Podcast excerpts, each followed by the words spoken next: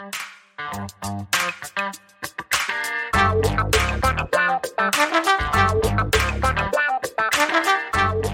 guys, Montel here. Welcome to this edition of Let's Be Blunt with Montel.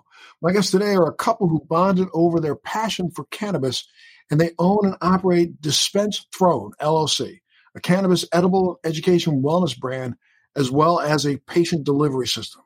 They are on a mission to open Baltimore's first fully black owned dispensary. Queenie King, thanks so much for being a part of Let's Be Blunt with Montel today. Thank you. Thank you for having us. Thank you. Absolutely. Queen, let's start with you by having you share a little bit about your background and you know how you first became interested in medical cannabis. Well, I'm just like most people. I started recreationally, like as a teenager. Um, I actually ended up having um, illnesses over the time of my adulthood, and in my late 20s, I was diagnosed with rheumatoid arthritis. Um, unfortunately, it's very systemic. Uh, so I started chemotherapy and used disease modifying drugs, and that's how I started, you know, really encountering the joys of cannabis and the relief it brought me. Um, because during that time I had a lot of severe nausea. I also encountered other people that were in the chemotherapy program that was way more severe. Um, and I started seeing that there was such a need for more um, availability, not just of cannabis, but cannabis in different delivery methods.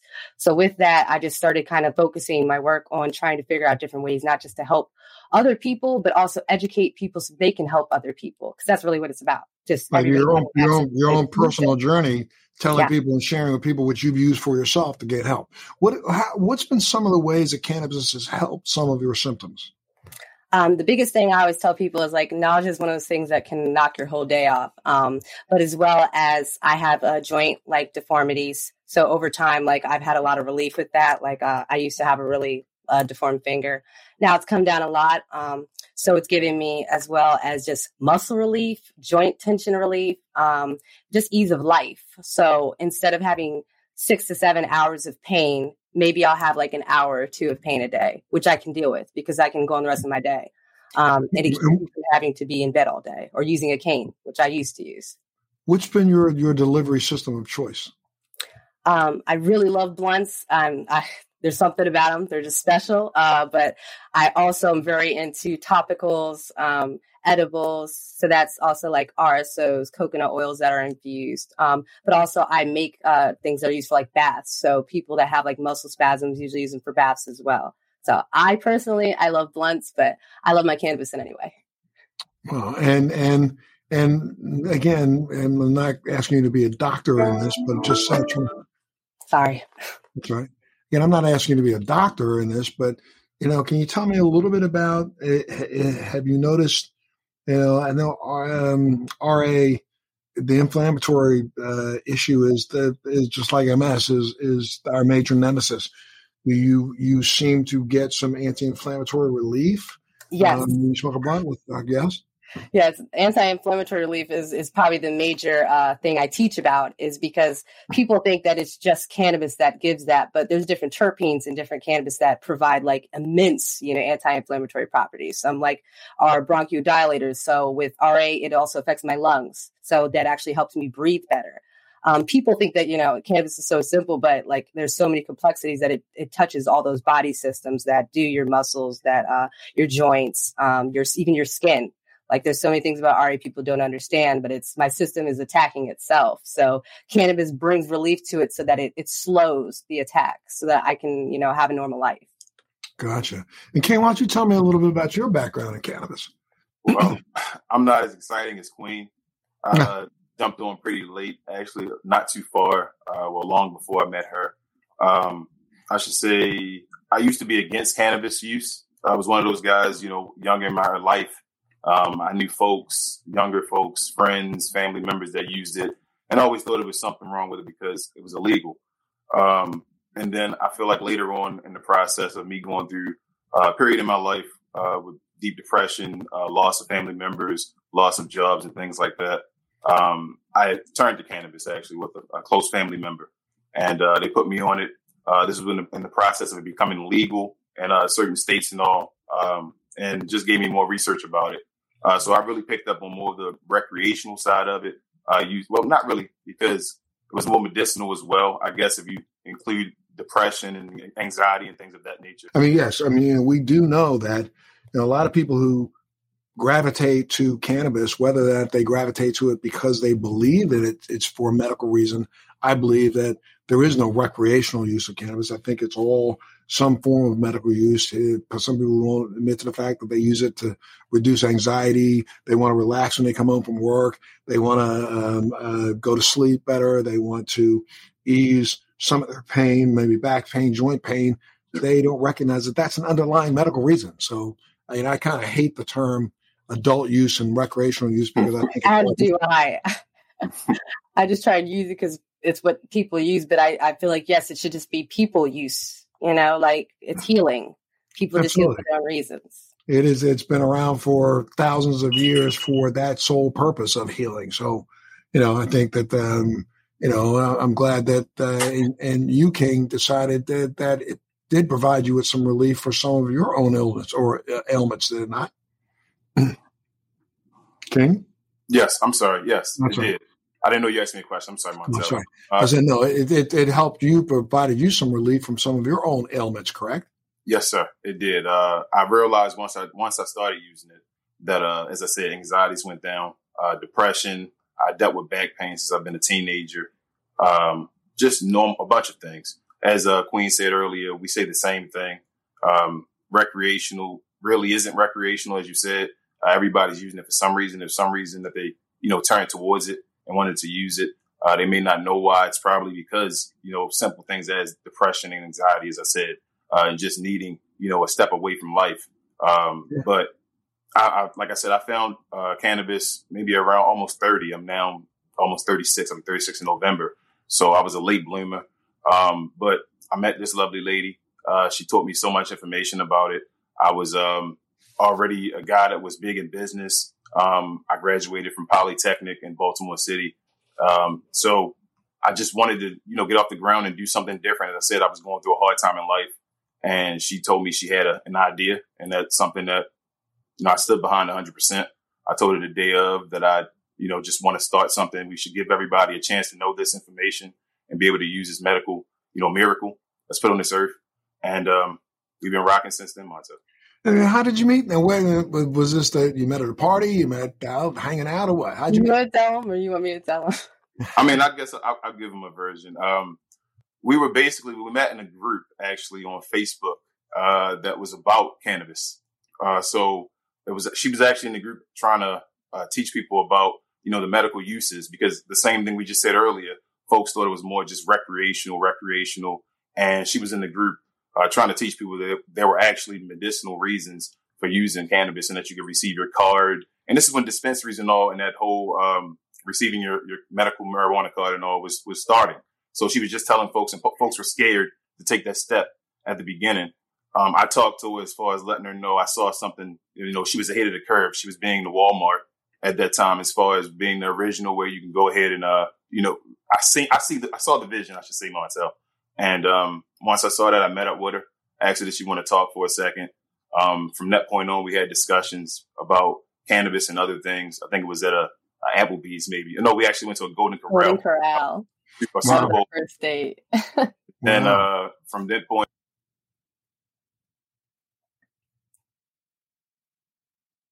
Well, let's talk a little bit about how difficult it is in Baltimore and in Maryland to you know, participate in that program that's there. I know that's since it started. It's you know, I did a lot of, you know, I was down there when uh, Martin O'Malley was the governor, and literally, um, you know, uh, spoke to him quite a bit about, um, you know, uh, for a couple of different occasions about moving initiatives forward to finally make cannabis available as a medical agent.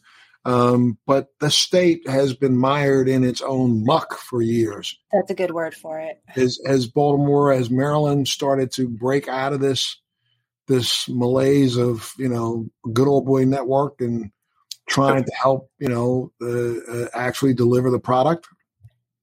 Well, you want to answer? You want me to answer? I'll let you answer that one, Queen. That's all you. Well, the words you used were actually very perfectly descriptive of the program. Um, I've, I've been I've been in and out of Baltimore testifying for you guys yeah. a couple of times.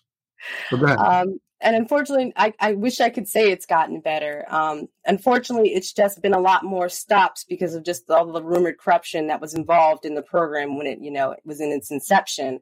And because of that, they've kept a lot of people of color out of, you know, not even just the licensing, but growing as well. Like they had very high minority participation in the licensing proceedings, but they didn't have high licensing approval for minorities. Like thankfully, you know, like we in this state, we have, you know, the first dispensary that was like the youngest dispensary owner that was a black woman in this country, Hope Wiseman, you know, she's in PG County, which where's I'm from actually. Um, but in Baltimore, no. Um, if you go there, it's unfortunately how you would see a facility maybe like on the West Coast. They're trying to operate the same way, but because of the pricing structures, it puts a lot of that medicine out of the hands of people really that uh, really need it. Um, and it also keeps the jobs away from you know people that maybe already have a legacy in cannabis maybe people that were already growing on the black market or creating concentrates on the black market a lot of them have been shut out and it's unfortunate the longer we go into the program we have more dispensaries that are established that you know are owned by not people of color that are actually trying to block minorities from ownership by doing like legislative actions so it's it's really unfortunate because we obviously have a huge melting pot, not just in Maryland, but in Baltimore City. Um, it's a beautiful mix of different people and cultures. But so much of the poverty rate in the country is also concentrated in Baltimore. And so many of the neighborhoods, the infrastructures, the schools, the communities would benefit from that cannabis. But most of the people that own these dispensaries are not from Maryland or they are in they have co-ownership maybe with someone that's in Maryland. So they're unfortunately don't have sorry about that. Thought I unplugged that. Thought I unplugged that. But as I was saying, unfortunately in Baltimore City, it still is a huge, you know, non-minority ownership, a huge staff of non-minority people, and the trickle down of the people coming into Baltimore are not people usually from Baltimore.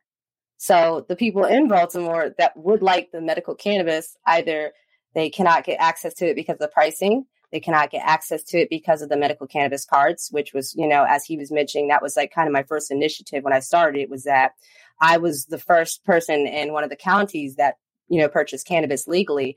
And I was a black woman. And I thought that was a major thing once I started realizing the people I was seeing at these dispensaries coming in were not minorities. There was very few minority ownership of cannabis cards. So the main thing that we want to do is not just bring those jobs, not just bring, you know, the community, but it's the idea of cannabis has that that black box on it. Like it's the association with it for people of color is still just such a negative tone. And even though as culture changes and like, you know, we have more celebrities that are very open about their cannabis use, you included as well. Um, well, I I've been, yeah, I've, I've, I've, been, I've been, I've been open about my cannabis use for over 20 yes. years. Uh, and as, as, as, I said, I felt yeah. like we were kindred spirits. Like I, I told my mother, I was like, you know how big I am on cannabis and especially scientifically. And, you know, I saw you with Sanjay Gupta a few years ago and I was like, thank you so much, Montel. Thank you mm-hmm. for speaking for us. We appreciate it. And so that's kind of what I want to do. Like I've been I've been writing for a long time and then teaching classes, educating and running our day-to-day business. We are open 5 days a week, sometimes 7 days a week depending on the need because unfortunately as we said, the access to cannabis unfortunately is still so marginalized on so many different levels that it, it's going to take an overhaul to fix it, but too many people benefit from it that you know unfortunately don't have the best ideas in mind for the people not just of baltimore but of maryland unfortunately. Yeah i mean the states uh, they're still wrestling with i've been involved with uh, uh, a couple of uh, an organization that has literally gone before you know uh, gone into court a couple of times now to argue over some of the ways that the licenses were granted and some of the lies that were perpetuated that literally are set up to block people of color in Maryland. I don't understand it. And it's hurtful as well because we constantly encounter people where we tell them what we do, or they see us, they see us at an event, or they see us talking, and we constantly have people that are unfortunately, you know, in bigger positions than us that own these businesses that will tell us, "Well, you can't." And it's like, why can't we? We're knowledgeable. We understand the laws. We understand the science. We understand the community aspects of it. Like, all we need is a license. That's all we need. And we already have a following because people believe in us and they see what we've done as far as not just our advocacy, but the fact that we've stood up to everything we've ever said and we've gone against those companies. Those same dispensaries here have taken ideas of ours and manipulated them and made them their own product, knowing that we can't go back at them because they have that golden ticket. You know? Do you have a currently have a license? No. So how are you operating? How do you operate without one in Maryland? CBD. Huh? That's all you, we just deal with CBD right now, Montel. Stay with us. We'll be right back. Do you want to know how to become a social media influencer, how to grow an online business, how to make money from your laptop and build a profitable online company? Well, I'm going to show you how in my podcast, Living the Red Life. I built a million dollar company at the age of 25, a $10 million company at the age of 30, and now I'm the A list celebrity marketer that speaks around the world on how to transform businesses and make them profitable using Facebook ads, marketing, social media. My name's Rudy Mawer, and I'm super pumped to bring you my podcast, Living the Red Life. I know this is going to become your new favorite podcast, and I'm going to show you how to grow a profitable online company step by step every single week. But we do Oh, wow. focus more of our THC stuff in like DC, where obviously it is recreational legal. Um, Virginia, we've started spanning out there as well, where it's recreationally legal. So you don't you don't get to work with THC at all. Um, I do as long as I'm not in Maryland, pretty much, Yeah. Gotcha. which is always funny because they always ask for speakers about you know THC stuff at programs, and I'm always in a position where can I talk about it? We all know it's here and it's medical, you know, but unfortunately, it's that transition to us having that legal medical ownership is just still so out of reach because as you mentioned every time there's a licensing comes up there's legislation there's obstacles put in the way that they still have not continued their next round of licensing and they have not for the past five years Right. That's really crazy. And the first group of licenses went to a whole bunch of cronies. right Yeah, I get to say that. I mean, you don't have to say that. I'll say it. oh no we Um, love that you say it so yeah we love that thank So, you Again, back up for a second. Now, tell me about the edibles that you guys create. You were able to create terpene and CBD infused edibles, no THC. Yes, and I also use uh, CBD there. So there's lots of different um, extracts from cannabis that are not psychoactive, so they are legal to use. Like obviously Delta Eight, CBD, CBG. Um, so it just really depends on the, what the client needs. So some clients maybe need something like I was saying earlier for anti-inflammatory. So I would need something with CBG, you know, or CBN. Um, and then some people just they really like the the CBD for anxiety. So you know, I'll I'll add something like that in.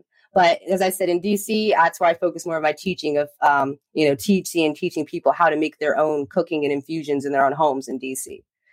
So, you know, obviously I can't come to their house sometimes. And DC has an entirely bizarre.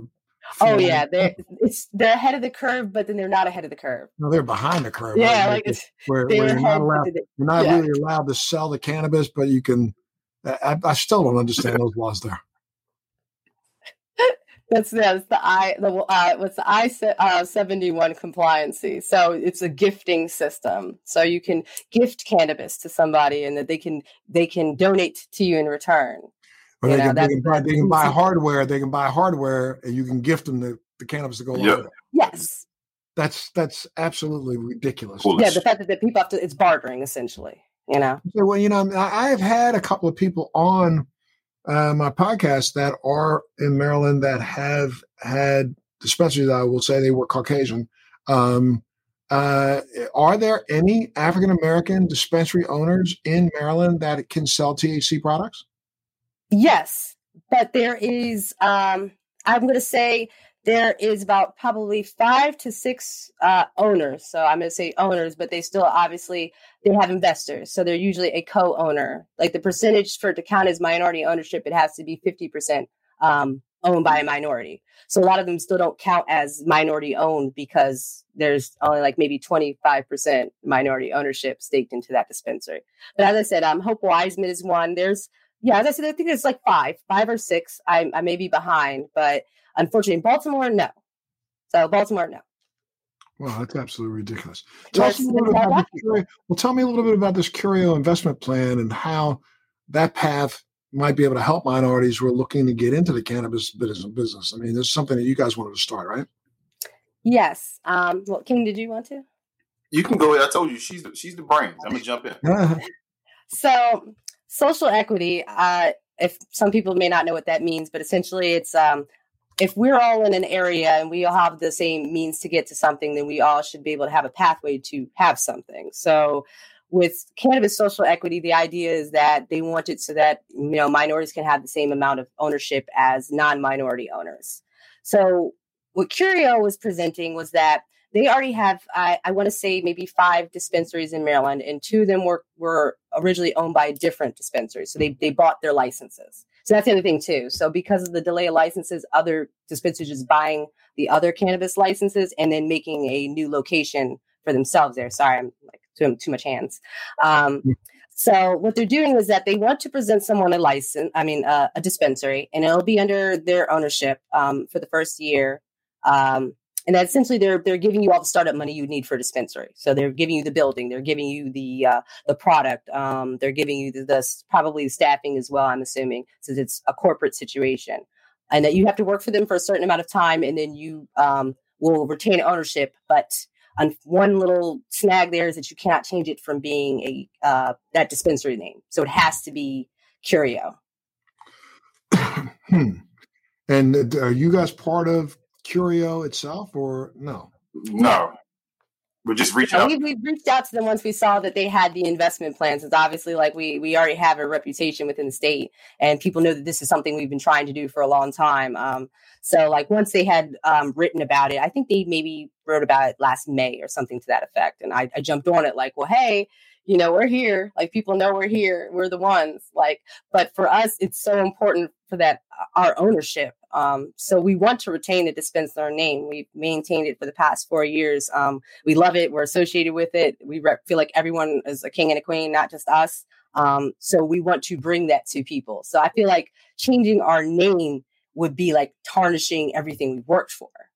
So that's my thing is that I would love the help of having outside investors, but it's really the maintaining who we are as just not just a brand, but we have we have a mission like, you know, we want to change Baltimore. We want to have dispensaries outside of Maryland. Like Maryland's just beginning. You know, that's just this is our jumping off point. right now, your jumping off point for Throne LLC is just a CBD only dispensary. Is that right? Yep. Yes, wellness is wellness education as well. So we teach classes, we have events and stuff like that. Yes. Okay. Okay. And uh, you have one location right now, only one, and you're looking to expand out to more.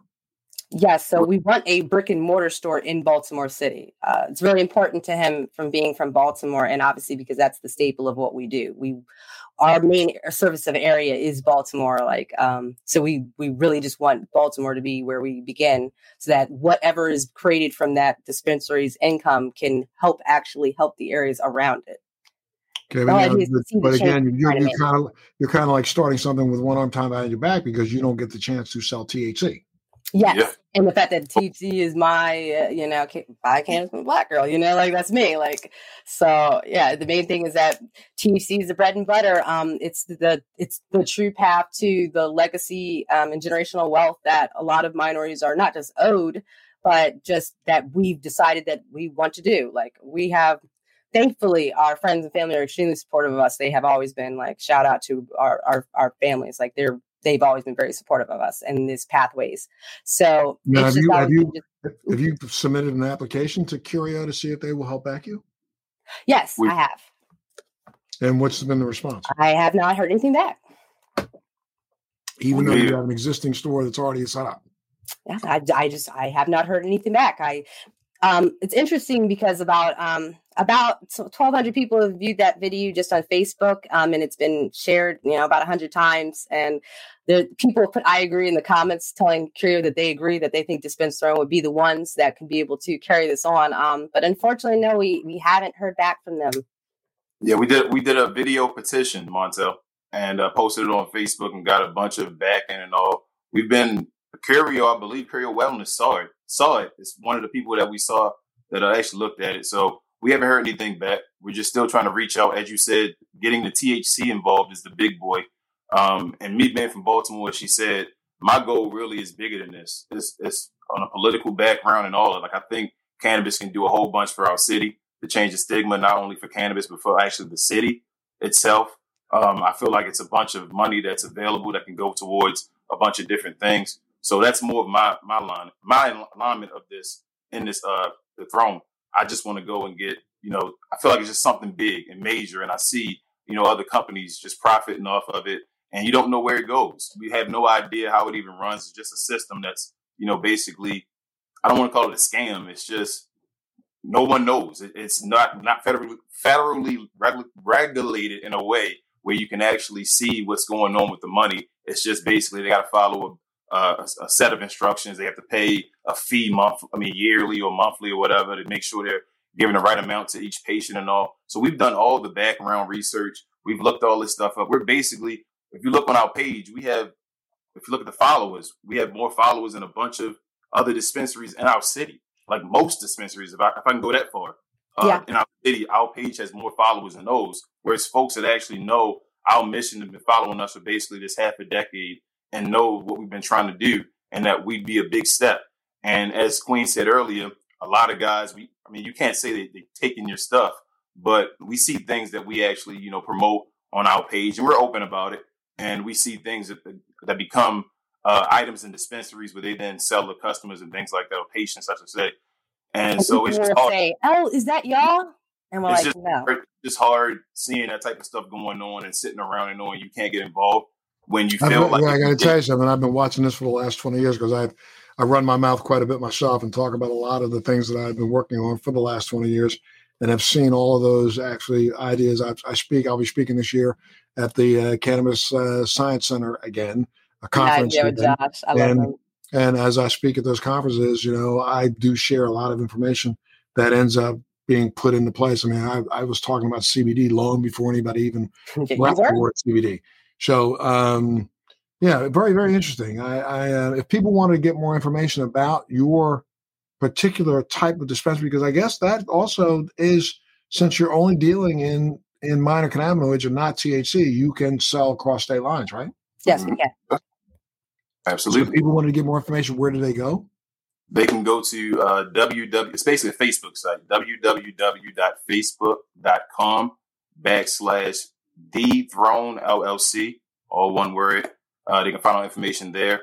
If they want to uh, find out more information about our uh, medibles or edible uh, information, they can go to www.facebook.com backslash DQ Lifted Kitchen. Okay, all right, for sure. Well, look, I mean, I want you guys to keep me posted on what you're doing um, and and how you're moving forward. And um, you always have a home here if you want to come back and chat a little bit more, chop it up some more. Definitely, um, we can definitely do that. Um, how long do you think it will be before Maryland gets their act together? Either one of uh-huh. you. Um, so well, I've started seeing some yeah. movements recently, but you know, unfortunately, as I said, with all the um the legislative stuff that was going on, it was just like there was a lot of blocking. But it looks like now they're starting to get an idea of when we're going to start our next round of licensing, and we will be there.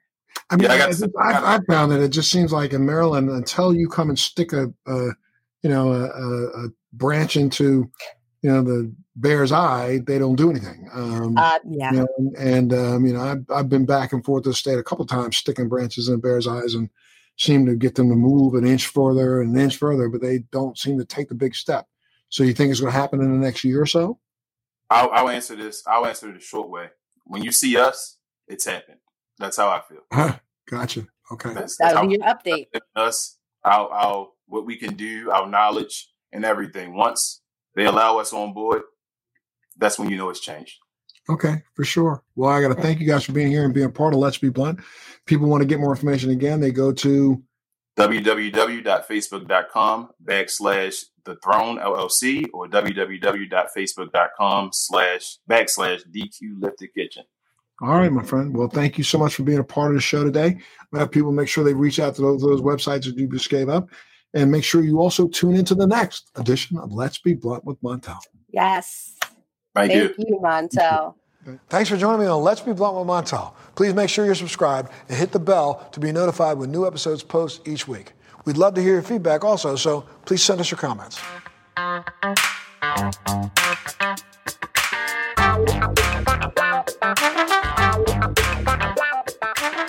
Thanks for listening to today's show. To check out more great cannabis podcasts, go to podconx.com. Here's a preview of one of our other shows. I'm Larry Mishkin, and I'd like to invite you to join Rob Hunt and me on our weekly podcast, The Deadhead Cannabis Show. Each week, we explore the latest cannabis and jam band news and reminisce with other deadheads and jam band lovers about the great musical acts that we've seen and heard. Check out a new episode every Monday.